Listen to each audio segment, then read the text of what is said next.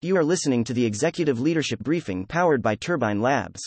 UK rail strike brings nation's commuters to a standstill, June 21, 2022. Let's get into today's top stories. Large infrastructure projects in the US have run into delays linked to labor shortages within the construction industry, complicating the path forward for some projects. Experts said cost increases associated with labor shortages may extend the timeline for a number of projects, adding to the list of woes for construction companies already grappling with increased material costs, with inflation increasing the costs for some projects by as much as 69%. Analysts warned that high labor costs could lead to a loss in value for the Biden administration's infrastructure plan, which has promised to address challenges ranging from mass transit to climate change and broadband access. Google warned small businesses that utilizing its G Suite services they will need to start paying after years of free use, prompting some business owners to feel the tech giant has strong armed them. Google, who later backed off of threats to force private users to pay for the services, said it will suspend business accounts that do not start paying by August 1. Some small business owners, already struggling with a tightening labor market, said the cost is less of an issue than the way the company has approached the change, which has been characterized as ham handed.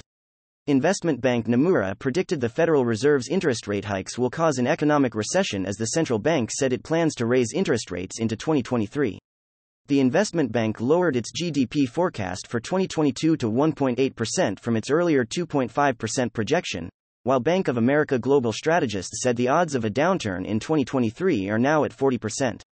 Despite financial institutions and economists' forecasts, some experts have argued the likelihood of a global recession is low and can be avoided with solutions such as an increased labor pool.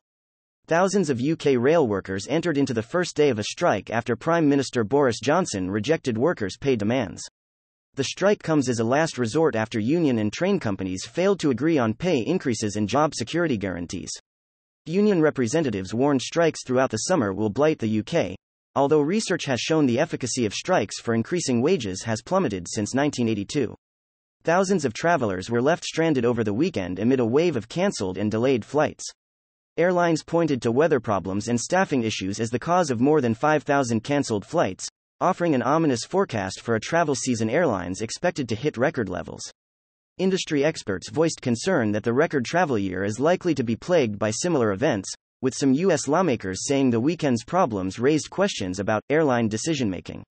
Content facts Turbine Labs has tracked 126,409 media articles and blogs and 65,175 social media posts over the last 24 hours. Questions or feedback? Don't hesitate to reach out to us directly.